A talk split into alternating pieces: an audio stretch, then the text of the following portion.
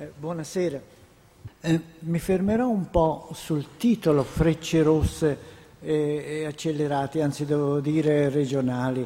Eh, ma frecce rosse, avete notato che quando prendete una freccia rossa eh, non si leggono più le, il nome delle stazioni e anche i paesaggi passano un po' confusi perché la velocità e questo ci dice già un grosso, un grosso rapporto con il sistema visivo, con il cervello. Perché?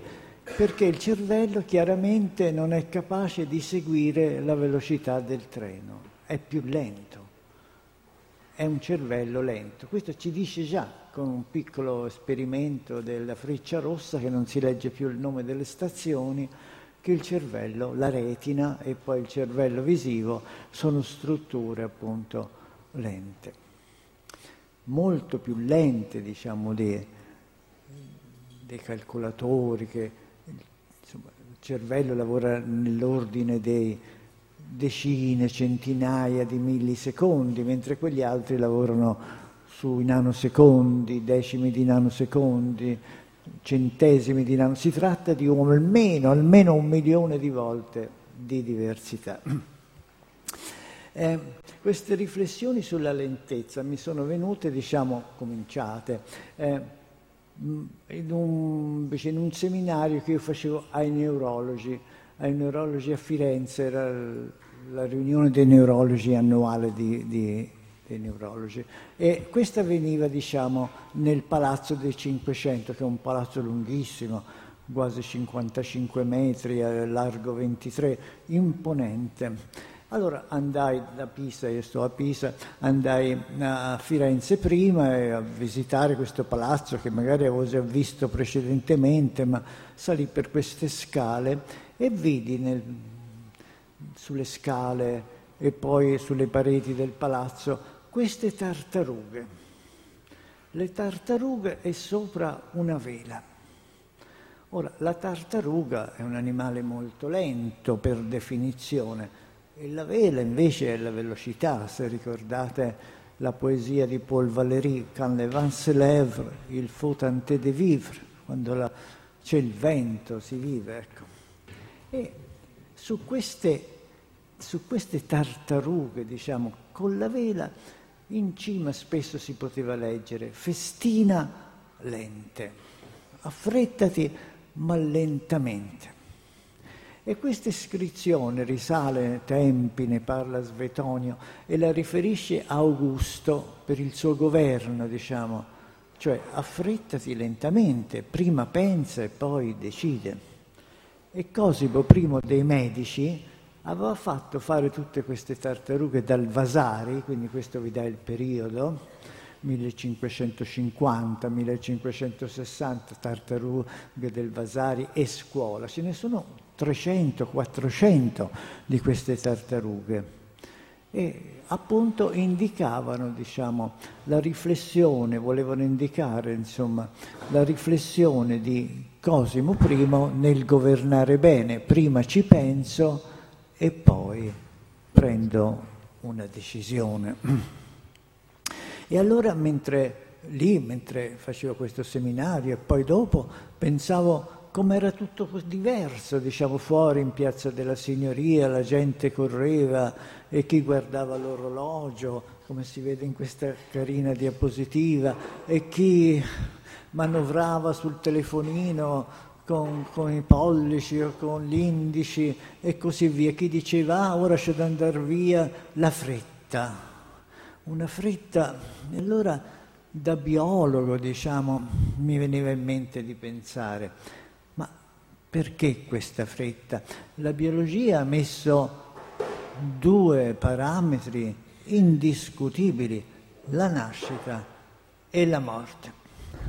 Si vuole solo correre per arrivare prima? È, è vero che la medicina, diciamo, ha allungato la nostra vita di molti anni, ma allo stesso tempo si vede bene forse se ne può parlare magari nella discussione, ha anche creato moltissimi problemi, le malattie della vecchiaia. Una, la principale di cui io mi occupo è la demenza senile, che sarà un'epidemia, perché con l'aumento dell'età la demenza senile sarà veramente una malattia quasi epidemica. Si dice che sopra gli 85 a 90 anni è sicuro, uno su due andrà in demenza senile. E allora ritornando a questa, diciamo, corsa che c'è fuori di noi, l'ansia anche di correre, il tempo, guadagnare tempo e fare, fare, fare, eh, pensavo a tutta questa tecnica che ci ha, che ci ha insomma, invaso. Questa tecnica che eh, diciamo, ci ha levato, come diceva Leopardi, la pazienza, perché se avete ascoltato anche le trasmissioni nel, al, al, al, i talk show, come si chiamano, eh, tutti parlano, ma nessuno vuole ascoltare, perché ascoltare è faticoso, implica concentrazione. Invece si dice, si dice, e questo implica, diciamo, dal punto di vista di colui che pensa un po' come lavora il cervello, una rivoluzione, diciamo, perché l'uscita prima di un'entrata, prima di, prima di un lavoro. Il fatto, diciamo, viene anche da attribuire, vedete, una volta, come diceva questo fisico qui, un grande fisico, Heisenberg, diceva che, diciamo, ci sono nella scala, proprio usava la parola tedesca, di treppe, ci sono gli scalini della dell'ascesa. Uno è lo scalino della tecnologia e l'altro è lo scalino proprio della conoscenza. E si sa, per esempio, non so, nel mio ambito, nell'ambito ne- del sistema nervoso, che insomma, l'invenzione di un determinato strumento poi porta alla registrazione di segnali elettrici o di segnali chimici, tutto è così collegato.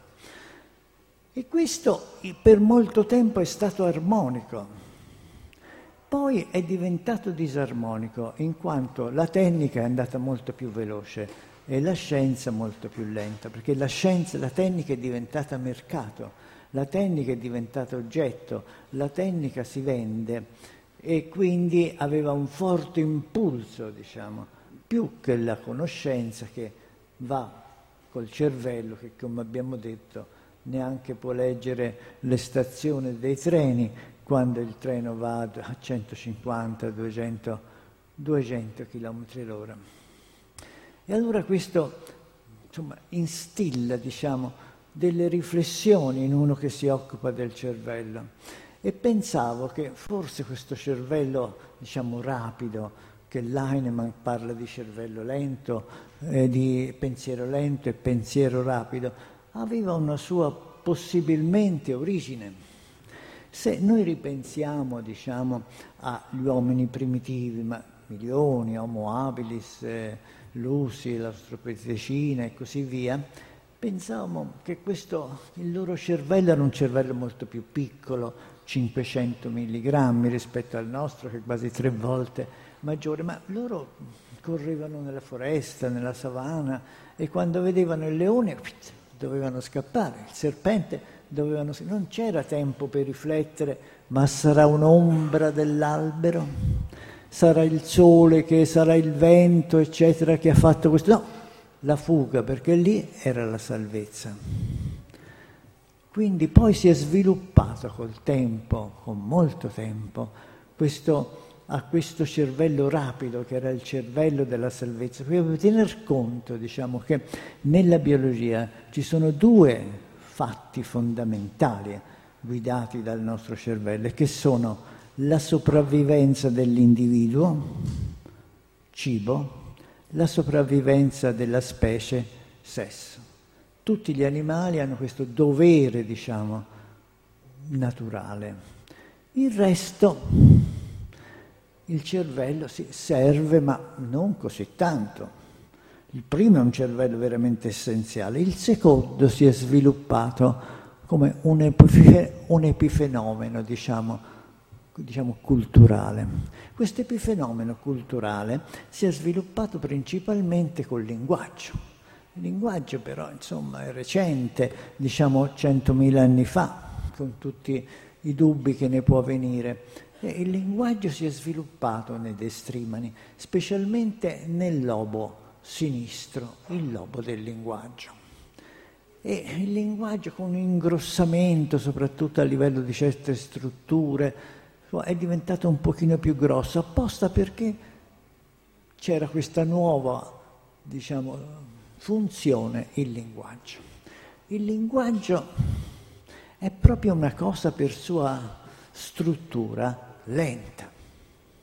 Perché è lenta?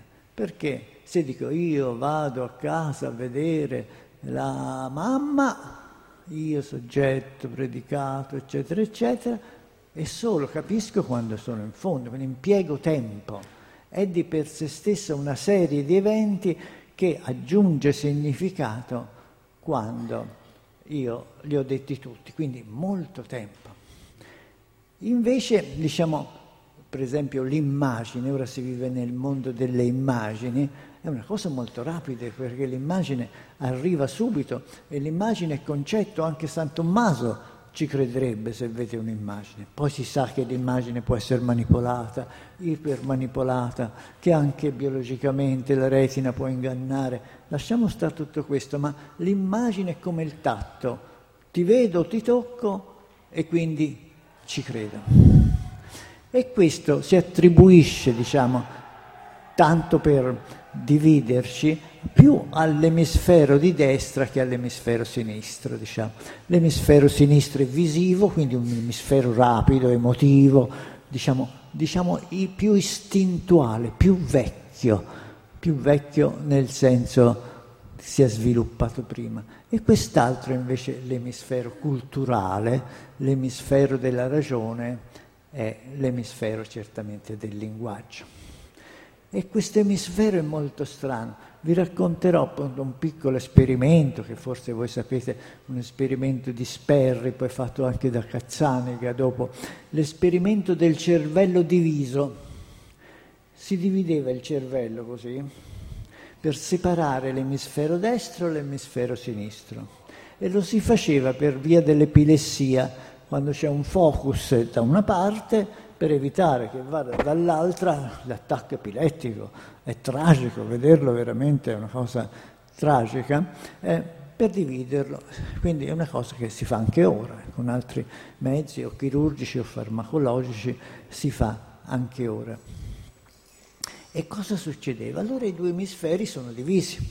Allora lui andò a vedere cosa si poteva distinguere fra i due emisferi da un punto di vista sperimentale. E siccome le vie con gli occhi sono crociate, questo vede di qua, quest'altro vede di qua, presentò delle immagini a uno che aveva il cervello diviso, un paziente uomo.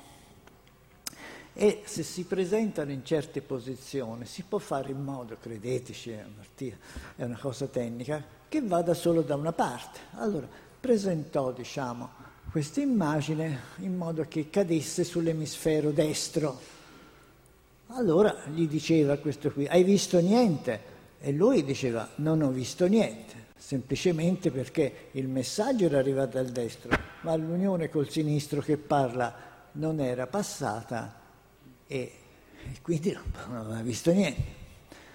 Tanto per vedere dall'idea di come lavora il cervello.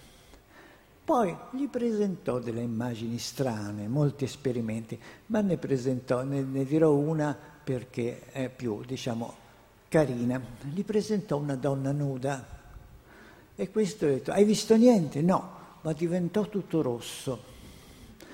Allora dice, ma perché ti sei diventato rosso? Ed ecco allora il cervello come entra in azione. Dice, ma oggi è così caldo, ma perché non si accende un po' l'aria condizionata? Ah, che temperatura oggi!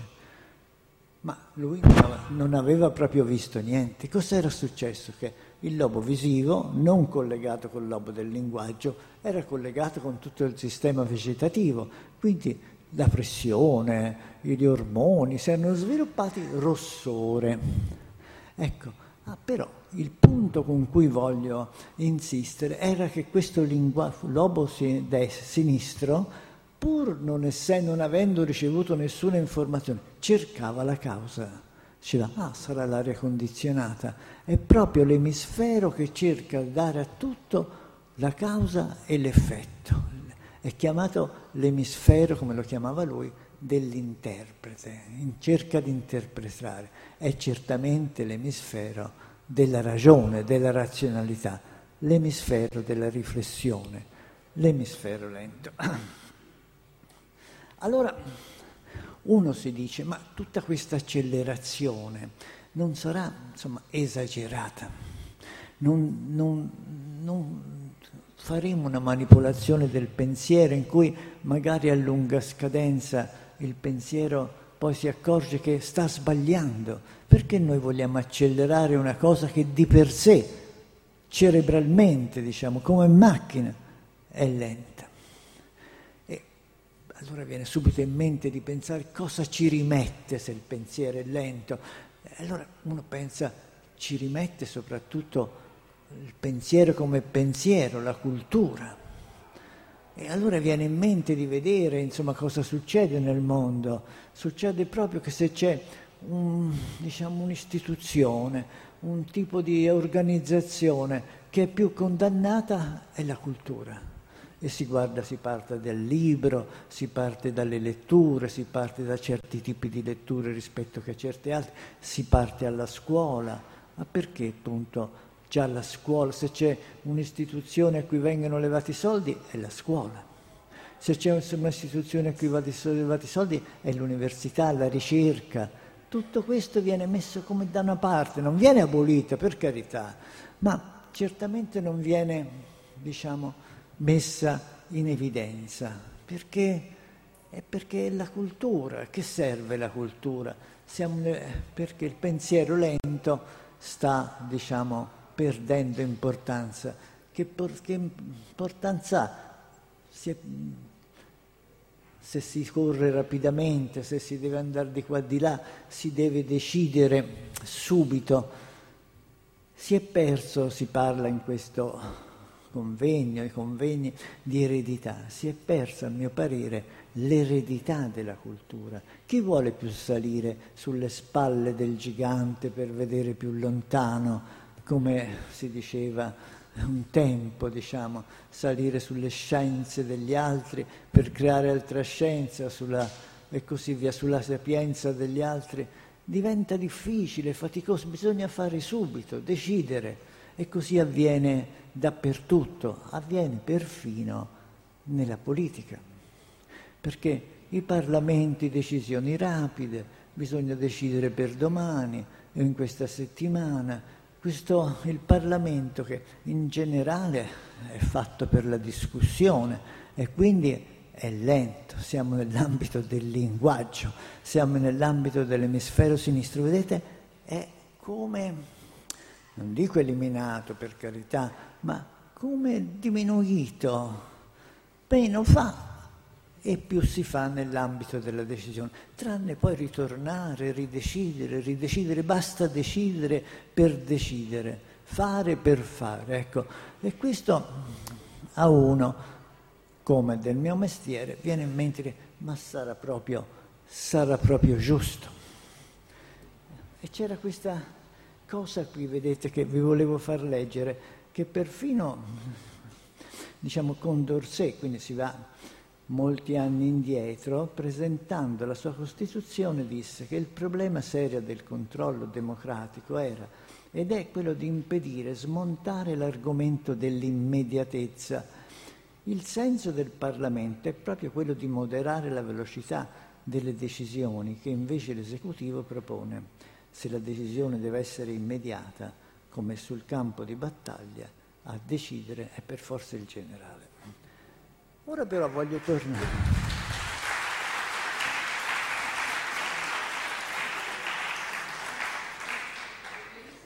Voglio tornare a parlare del cervello, come per dirvi come, che macchina lenta e meravigliosa è. E voglio dirvi come lentamente si forma, proprio una macchina che si forma lentamente e comincia ad andare a scuola dall'ambiente per anni, anni, anni, più di tutti gli altri animali l'uomo. E comincerò raccontandovi una storia, una storia che ho preso da Gould e lui l'ha presa poi da un altro scrittore, ma che ha, diciamo, correlato con la biologia. Il Signore a un certo punto decise di creare tutti gli animali. E cosa creò? Creò tanti embrioni, tanti embrioni. Perché? E poi li chiamò e disse, ah, tu sei l'embrione del leone, cosa vorresti specializzarti nella tua vita? E lui disse, ma io vorrei essere il re della foresta, essere potente. Bene, bene. Poi chiamò la giraffa e giraffa disse, eh, io vorrei avere il collo più lungo degli altri, perché così vorrei, potrei nutrirmi là dove gli altri non arrivano. E così via, e così via. E l'uomo non venne. E il Signore aspettò, aspettò. E infine lo chiamò e disse, uomo, perché tu non mi hai dato nessuna risposta a quello che ti avevo chiesto di darmi come spiegazione, come tuo futuro? E lui l'uomo disse, ma se mi hai fatto embrione è segno che avrei avuto le tue buone ragioni. Embrione voglio restare. E il Signore lo lodò. Cosa significa? significa che c'è, diciamo, all'inizio in tutti gli animali, ma nell'uomo dura 10, 15, per certe strutture fino a 20 anni, una formazione del cervello che dura moltissimo, quindi il cervello va a scuola, va a scuola ma da chi? Dall'ambiente, dalle voci degli altri, da tutti, non da scuola come scuola, da scuola come stimoli e ha la facoltà, come diceva già Giulia, di cambiare funzione e, e diciamo anche anatomia, struttura sotto la funzione degli stimoli. E vi posso dire in esperimenti che si possono fare sugli animali, dove con microscopi, partico- microscopi particolari si può vedere diciamo, un pezzettino di corteccia del cervello e poi far vedere all'animale degli stimoli, per esempio uno stimolo visivo, si vede che i neuroni si muovono, le sinapsi si staccano e si riattaccano. Vi voglio proprio dire subito, tanto per inserire qualche cosa che sapete già, ma è meglio richiarificarlo, che nel cervello sono moltissimi neuroni, ma il punto cruciale, delicato del cervello sono le sinapsi dove il prolungamento di un neurone si prolunga col prolungamento dell'altro neurone. È lì che vengono le decisioni. Ecco. E, e queste sinapsi appunto sono 10 alla quattordicesima, 10 alla quindicesima, numeri enormi per dire com'è complicato il cervello. Ma andiamo a vedere questo affare qui, che secondo me è molto, è molto interessante. Questo è un neurone, un neurone di, di topo. E vedete che alla nascita questo neurone è così piccolo, poi cresce, ma non cresce molto, vedete. Quello che cresce sono i capelli. Prima è pelato e poi diventa così con tanti tanti capelli, sono le sue diramazioni, sono quelle diramazioni che faranno le sinapsi. E questo è vero per il topo, diciamo, ma è vero anche per l'uomo. Questo è un pezzetto di corteccia qui dell'uomo. E vedete alla nascita ci sono pochi circuiti in questa corteccia, queste saranno le sinapsi, ma insomma poi si cresce, cresce un mese, due mesi, tre mesi, cinque mesi, guardate 24 mesi come si è complicato. Il circuito si è complicato, il grande, eh, diciamo, crescita, evoluzione del cervello è proprio la complicazione del circuito. Dovete pensare, ecco, a una battuta che io solgo dire, che quando voi portate il vostro bambino dal pediatra, il pediatra diciamo è un uomo normale e il vostro bambino supponiamo che abbia due o tre anni, il, il vostro bambino ha almeno tre volte le sinapsi del pediatra.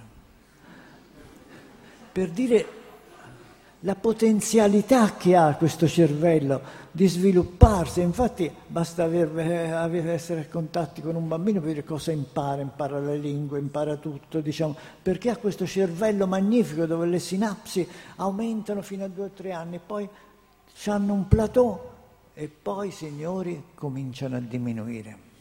È quello che io chiamo la parabola della vita, che sostanzialmente si potrebbe dire in maniera forse non del tutto corretta, che è un po' la crescita del numero delle sinapsi e poi la decrescita. Nella vecchiaia, nella decrescita, i neuroni che si perdono sono relativi, ma il numero di sinapsi che si perdono, i circuiti che si perdono, si ritorna a questi circuiti più semplici. Questo invece è evidente in tutti. Pensate che una pensione anziana, molte pensioni anziane, statisticamente parlando, ci possono essere delle eccezioni, la distanza fra l'osso e il cervello è un dito, per dire come è diminuito, non una cosa di millimetri, un dito, impressionante. Questa è la parabola della vita, ascesa e discesa. Nella discesa, purtroppo, come accennavo prima, si inseriscono o si possono inserire dei fattori ulteriori di patologia, che sono diciamo, un aggravamento della discesa, che già di per sé c'è, e sono le malattie della vecchiaia. Cito l'Alzheimer perché è la più nota, diciamo, e che sta aumentando in maniera veramente paurosa. Nel mondo ci sono già 36 milioni di malati con l'Alzheimer. L'Alzheimer è una malattia terribile. In Italia si è superato un milione e duecentomila. Ogni dieci anni circa raddoppiano. E siccome la medicina ci ha dato più anni e siccome l'Alzheimer va con gli anni, finché non si sarà trovata una terapia, per ora non c'è terapia, verrà un'invasione appunto terribile di questa, mal- di questa malattia. Ma ritornando, ritornando diciamo, all'importanza degli stimoli, vi ho detto che quando si vede gli stimoli si muovono, le sinapsi si muovono, si staccano e si riattaccano con gli stimoli. Voglio ritornare proprio allo stimolo. Secondo me ci sarà in futuro una, futuro, una disciplina universitaria in cui si, sti- si studierà invece che eh, si studierà lo stimolo come terapia, perché come lo stimolo cambia diciamo, il cervello del piccolo fino certamente fino all'adolescenza e certamente anche di più, ma fino all'adolescenza e fino a una certa età in maniera drammatica, quasi paurosa, eh, poi questo stimolo diminuisce, ma non diminuisce del tutto. Allora il trucco è quello di cercare, diciamo, di giocare sullo stimolo, trovare un altro stimolo che è ancora efficace sul cervello. E questo, diciamo, è noto, viene che è noto, ci vuole pazienza. È come è la famosa frase batti e ribatti, anche l'asino impara. Così è il cervello.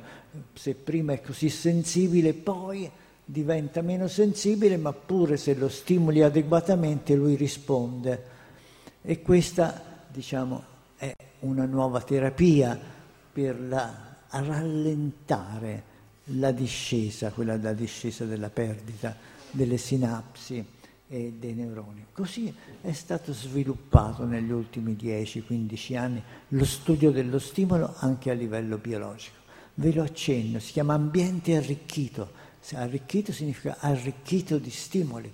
Tempo fa eh, in America venne su tutti i giornali, avete sentito parlare dell'effetto Mozart, di tutte queste storie. Si stabilirono appunto dei, delle scuole particolari, dei kindergarten particolari, tipo quello di Reggio Emilia, nella stessa linea, in cui gli stimoli erano aumentati e si vedeva che i bambini aumentavano il loro quoziente intellettuale solo transitoriamente. Quando si smetteva gli stimoli, in sei mesi ritornavano a livello normale, della normale crescita. Negli animali Negli animali, vedete, si, si trova negli animali. Negli animali, sono esperimenti a cui ho partecipato anche vedete, si mettono tanti questi animali con tanti giochi, la ruota, in maniera loro giocano, giocano moltissimo. Ecco, uno di questi animali qui, un ratto così, può su questa ruota fare 15 chilometri in una notte. Se è vecchio ne fa un chilometro e poi giocano e rigiocano, cambiano proprio mettendoli in questi grandissime gabbie come fossero in un ambiente normale, cambiano la loro attitudine, diventano meno aggressivi. È un cambiamento, diciamo, veramente meraviglioso che se non si vede non si può, non si può diciamo, comprendere, comprendere appieno. Facendo questi esperimenti, allora, questi esperimenti sono stati fatti da principio in animali molto piccoli, appena nati e si è visto che se si mettevano con le mamme in questi ambienti, questi qui sviluppavano prima il loro cervello, ma in maniera, in due o tre settimane facevano quello che altri animali facevano, per esempio, nel doppio delle settimane. E ora non entro in tutte queste cose chimiche che facevano, ma sono tutte ben precisate. Eh, gli ormoni che si sviluppavano prima, eh, quelle, la, ma la cosa che è più facile da dire è che si sviluppava prima la visione, la visione si sviluppava prima. Allora, cosa facevano? Cosa succedeva? Pensate a cosa vanno a pensare i ricercatori. Cosa succedeva guardando questi animali piccolissimi, perché sono piccolissimi, muovono appena, sono appena nati, che le mamme lo leccavano di più e lo leccavano, e lo, abbiamo misurato anche quanto lo leccavano di più, circa il doppio lo leccavano di più.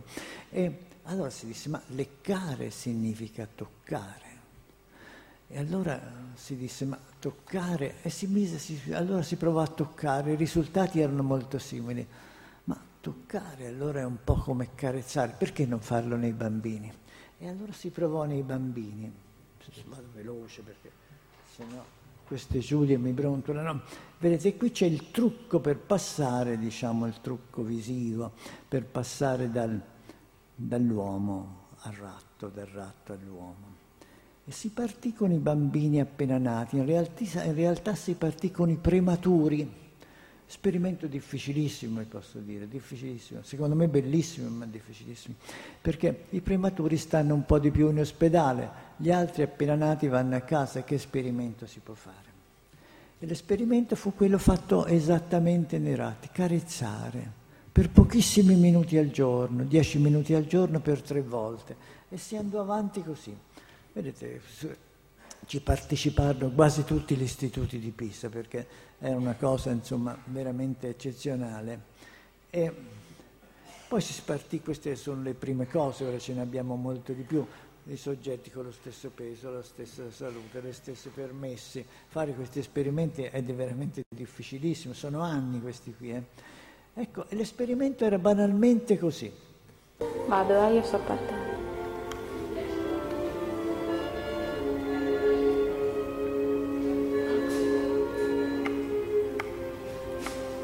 Tre volte al giorno, dieci minuti, la stessa nurse che carezza.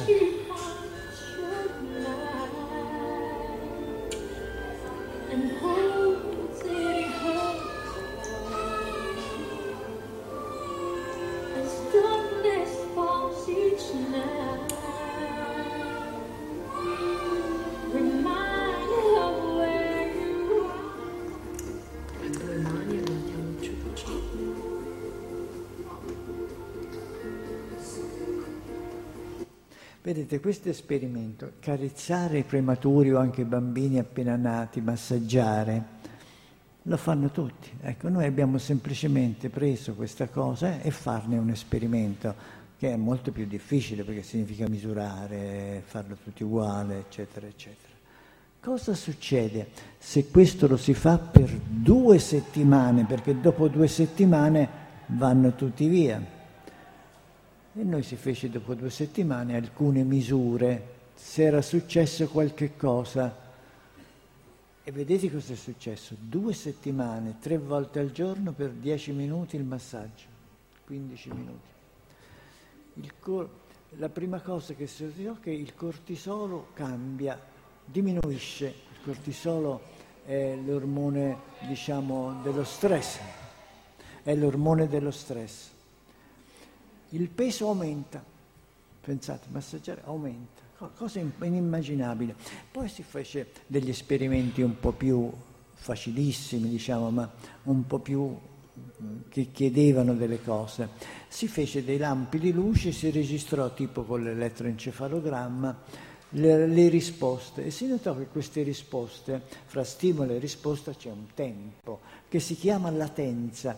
Queste latenze sono di solito lunghe. In questi soggetti, in questi bambini, erano diminuite di 40 millisecondi. 40 millisecondi è un tempo enorme per una latenza, che è dell'ordine di 100 millisecondi, quindi era diminuita di un fattore, diciamo, notevolissimo. Poi si guardò l'elettroencefalogramma. L'elettroencefalogramma di questi bambini è caratterizzato, tutti, diciamo, da onde periodiche, vedete queste onde qui, queste che ritornano periodicamente e che spariscono e queste sparivano subito il cervello maturava prima. Poi si ebbe un colpo di fortuna, diciamo, dal punto di vista sperimentale. Due bambine omozigote, Federica e Valentina, due bambine, una si massaggia e una non si massaggia, il controllo. E vedete che hanno gli stessi risultati, aumentano gli stessi ormoni, lo stesso peso, l'elettroencefalogramma, quindi era un controllo interno bellissimo. E prima queste bambine sono diventate notissime perché le conoscevano già tutti, perché è un esperimento difficilissimo, ma poi è stato ripetuto indirettamente, ma con questo tipo di fortuna, diciamo, di dati non è mai stato ripetuto. E poi si misurò la vista. La vista in questi bambini piccoli. È facilissimo misurarla, si misura con dei trucchi, diciamo, che sono quelli del preferential looking, cioè il bambino gli si presenta una cosa e lui guarda dove c'è quella cosa, se non c'è non ci guarda. E allora si presenta come fa l'oculista, presenta delle righe molto fini per misurare l'acuità visiva oppure una cosa uh, uniforme. E lui oh, ed è veramente preciso.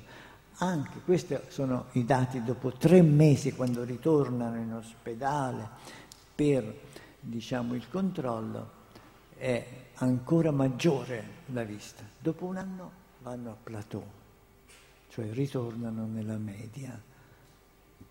Questo tipo di stimoli poi, poi qui io non mi trattengo, io li sto usando insieme a molti altri, in tutto un gruppo grandissimo, per gli anziani, in maniera da stimolare il cervello e cercare di farlo invecchiare più lentamente, senza miracoli.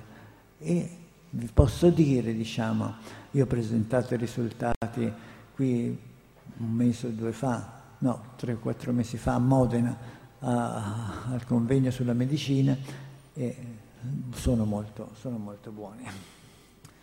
Allora ritorniamo noi a questa, questo, quindi il cervello si forma lentamente, è tutto lento, è tutto lento, questo insomma, è una dimostrazione, non sono, non sono parole. E ritorniamo al nostro mondo, che è il mondo, diciamo, devo finire? No, ancora dieci minuti. Eh, che è il mondo diciamo, della, della, rapidità e il mondo diciamo, di, queste, di, queste, nuove tecnologie che ci hanno invaso, di cui secondo me la più perniciosa eh, sono le, quella delle immagini, delle immagini visive, del, in generale delle, delle, re, delle reti, ma intendendo tutte le reti delle comunicazioni, perché noi siamo continuamente connessi un cervello connesso che gli arrivano messaggi, che manda messaggi, che riceve immagini, che le immagini dicono quello che è bello, quello che è brutto, quello che è giusto, quello che non è giusto, quello che dovrebbe fare. Non è per forza un governo lì, un cervello libero, è un cervello un po', diciamo, manipolato. Ecco.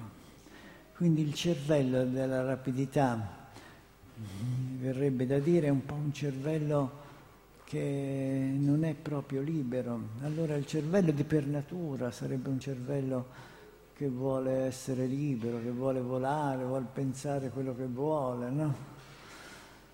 Diceva, diceva Borges, un'altra storia per alleggerire queste cose, diceva Borges che c'era un grande saggio che aveva deciso di disegnare il mondo. E questo saggio si mise lì su un grande spazio disegnò città e poi fiumi col tempo, col tempo, e gli alberi, gli uomini, e tutto quanto, il sole, tutto quanto. E al momento di morire guardò tutte queste linee che aveva fatto e si accorse che aveva disegnato il suo volto. Allora, per dire come l'uomo è proprio unico, i geni sono unici per ognuno di noi, le esperienze sono per forza uniche, perché vogliamo appunto mettersi in questa rete che ci ingabbia, che, che non ci fa più pensare, abbiamo dimenticato appunto il ragionamento, e corriamo, facciamo, e non, non, è non è un po' pericoloso, diciamo perdere la nostra individualità, ecco, perdere il fatto che siamo unici, il Signore, diciamo così, ci ha fatto unici. Vogliamo di essere nel gregge, o come dice Seneca, seguire tutti gli altri, more pecorum. Vogliamo fare questo, essere more pecorum. Forse molti di noi lo vogliono e molti di noi dovrebbero pensare che potremmo metterci anche in, guardia. E nel metterci in guardia, qui ci sono delle cose che tutti questi che dicono della, della televisione, eccetera, eccetera, e che in questo libretto che io ho scritto veramente poche pagine, parla appunto che la rapidità ha tirato di per sé, diciamo, il consumismo, perché si deve produrre alla svelta per consumare di più, poi il prodotto va buttato via perché ci vuole un nuovo prodotto perché così si consuma di più. Ma una cosa veramente... Ma forse, come diceva Gandhi, sarebbe meglio, diciamo, mangiare per poi vivere e non vivere per mangiare, ecco, la moderazione. E in questa corsa al prodotto, mi viene in mente di dirvi alcune due cose più recenti, recentissime, e che voi sapete che, voi sapete, tutti sappiamo che noi dobbiamo dormire. Il sonno veramente ha dato sempre una grande noia all'uomo, perché devo dormire? Io devo dormire 7-8 ore, il, il giovane di più, ci sono animali che dormono 20 ore come il gatto, 3 ore come la giraffa, ma tutti dormono. Gli uccelli migratori riescono a dormire in volo, eccetera, eccetera. Il delfino, che pure deve, è un mammifero, quindi respira, dorme solo con un emisfero e l'altro lo lascia, lo lascia libero per, per attenzione. Tutte queste cose, il sonno non si riesce a evitare. Eppure è una gran perdita di tempo. E questa con, conquista, diciamo, di più lavoro, di più prodotto, ha una storia antica. E questa è una, secondo me, una meravigliosa figura, risale al 1783. Siamo alla rivoluzione industriale e l'autore, un pittore, è Joseph Wright, che avete, ha, scri- ha dipinto qui un notturno, ci vede appena la luna, c'è tempo di tempesta e cosa c'è in lontananza? Un opificio, un cotonificio che cosa c'ha? Le luci accese. Si comincia a lavorare di notte e prima era difficile lavorare di notte. E più recentemente, questo proprio di pochi anni fa, c'è un lavoro proprio pubblicato in biologia, quindi un lavoro sicuro, hanno scoperto un uccellino, un uccellino, un passerotto, si chiama il passerotto, c'è la figurina, il passerotto dalla corona bianca, che migra dal Canada al Messico e ci mette sette giorni e poi dall'aprile all'autunno e poi ritorna in Canada. Sono 1700 chilometri, una cosa così. E questo uccellino non dorme mai. E nel lavoro biologico hanno misurato l'attività cerebrale di un emisfero, l'attività dell'altro cerebrale, gli occhi se sono aperti o chiusi, l'attività ormonale, hanno misurato tutto e risulta sveglio. Unico uccello, uccello migratore che per ora è risultato fare questo tipo di gioco, gli altri fanno piccoli, si addormentano per poco tempo, eccetera. Questo però, per dirvi l'importanza che ha, ha sviluppato un interesse particolare dove? Nei governi. Il governo americano, il Pentagono, ha finanziato ricerche a livello di molti istituti noti, noti ecco, che per vedere questi meccanismi, perché il pensiero è, si può avere un soldato che non dorme mai, un pilota che non dorme mai, che non c'ha, si può trovare, per ora si può dare dell'anfetamina, si può dare qualche cosa, ma sono sempre cose passeggere. E per vedere il pensiero di altri era, si può avere uno che produce tutto il giorno, che può lavorare 24 ore 24 ore, che può consumare 24 ore per 24 ore, che può continuare questo giro infinito. Ecco, questo per darvi la direzione di quello che il pensiero corrente, eh, la via del pensiero corrente, rubare tutto per produrre, per consumare senza rispetto neppure del sonno che nessuno riesce, diciamo, a abolire. E allora a me sembra, diciamo, ma forse esagero e voi non ci crederete, che questo sia un'esagerazione, che forse è meglio ritornare a pensare al linguaggio, a parlare, soprattutto ascoltare, perché il nostro cervello è fatto così, e forse anche certi altri piaceri possono venire da questo, ecco. E con questo finirei con questo.